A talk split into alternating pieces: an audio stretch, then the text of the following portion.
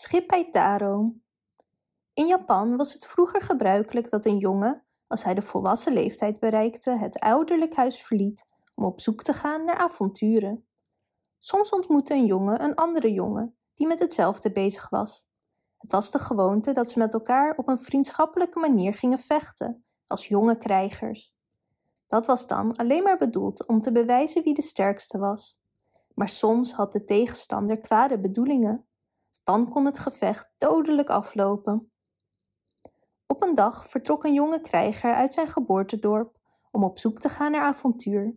Hij zwierf lange tijd rond tot hij een hoge berg in de verte zag en vond dat hij daar maar eens moest gaan kijken. De weg er naartoe was erg zwaar. Er moesten grote rivieren worden overgestoken en enorme rotsen worden beklommen. Maar de jongen vond het niet erg, want hij voelde zich erg dapper. Op een gegeven moment raakte hij verdwaald in een groot magisch bos. Het maakte niet uit welk pad hij koos, hij kwam steeds weer terug op dezelfde plek, bij een klein kerkje. Doodmoe van het dolen in het bos besloot de jongen er te slapen. Het was stil in het bos, maar om middernacht schrok de jongen wakker van een oorverdovend lawaai. Hij keek voorzichtig tussen de houten pilaren van het kerkje naar buiten. Daar zag hij een aantal verschrikkelijke katten die woest aan het dansen waren en daarbij afschuwelijk gekrijs lieten horen. De jongen hield zijn adem in, want het zou niet best zijn als de katten hem zouden zien. Hij dacht dat hij tussen het geschreeuw hen hoorde zeggen: Vertel het Schipperato niet. Hou het verborgen en geheim. Vertel het Schippetaro niet. Een uur later waren ze allemaal verdwenen en de jongen viel kort daarna weer in slaap. De volgende ochtend werd hij wakker en hij voelde zich erg hongerig. Dus ging hij snel op pad om eten te zoeken. Hij liep een zijpad in en zag er voetafdrukken van mensen. Hij volgde de voetsporen in de hoop dat hij iets kon vinden waar hij eten kon krijgen. Het pad kwam uit bij een plek waar een aantal hutjes stonden. Achter de hutten lag een dorp. De jongen stond op het punt zich naar het dorp te haasten, toen hij een vrouwenstem uit een van de hutten hoorde. Ze huilde en ze vroeg de mannen om medelijden en haar te helpen. Het geluid van haar nood deed hem vergeten dat hij honger had en hij snelde de hut in. Hij vroeg de mannen wat er aan de hand was. De mannen zeiden dat al dit verdriet werd veroorzaakt door de geest van de berg, aan wie ze verplicht waren elk jaar een meisje uit het dorp te offeren. Vanavond zal het monster komen om het meisje op te eten, het meisje wat je gehoord hebt, is het meisje dat opgeofferd zal worden, zeiden de mannen.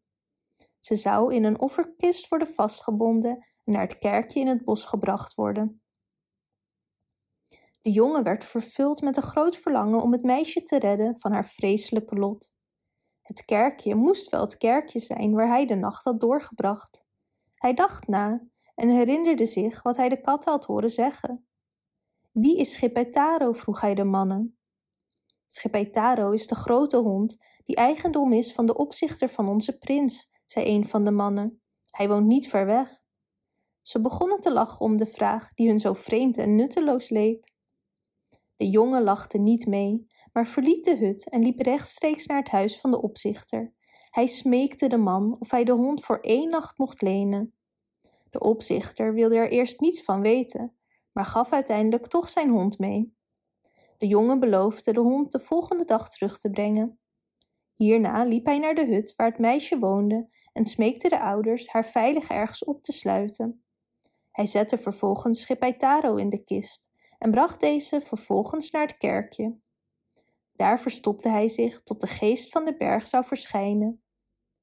Om middernacht, toen de volle maan boven de top van de berg verscheen, verschenen de katten in het kerkje en ze gingen dansen en vulde het heilige gebouw met gegil en geschreeuw. In het midden bevond zich een enorme zwarte kat die hun koning leek te zijn. De jongen vermoedde dat dit de geest van de berg was. Het monster keek gulzig om zich heen en zijn ogen fonkelden toen hij de kist zag.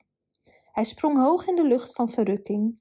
Hij naderde de kist en maakte de deksel los. Maar in plaats van zijn tanden te zetten in de nek van een mooie maagd, zette Schippeitaro zijn tanden in de kast vast en de jongen stak hem dood met zijn zwaard. De andere katten waren zo in shock over de wending die de dingen hadden genomen, dat ze vergaten weg te rennen. De jongen en de hond konden er nog een paar doden voordat ze eraan dachten van door te gaan. Bij zonsopgang werd de dappere hond teruggebracht naar zijn baas en vanaf dat moment waren alle meisjes in het dorp veilig. Nog tot de dag van vandaag wordt hier elk jaar een feest gehouden ter herinnering aan de jonge krijger en de hond Schippeitaro. Bedankt voor het luisteren. Wist je dat je dit verhaal ook op onze website ririro.com/nl kunt lezen, downloaden en printen?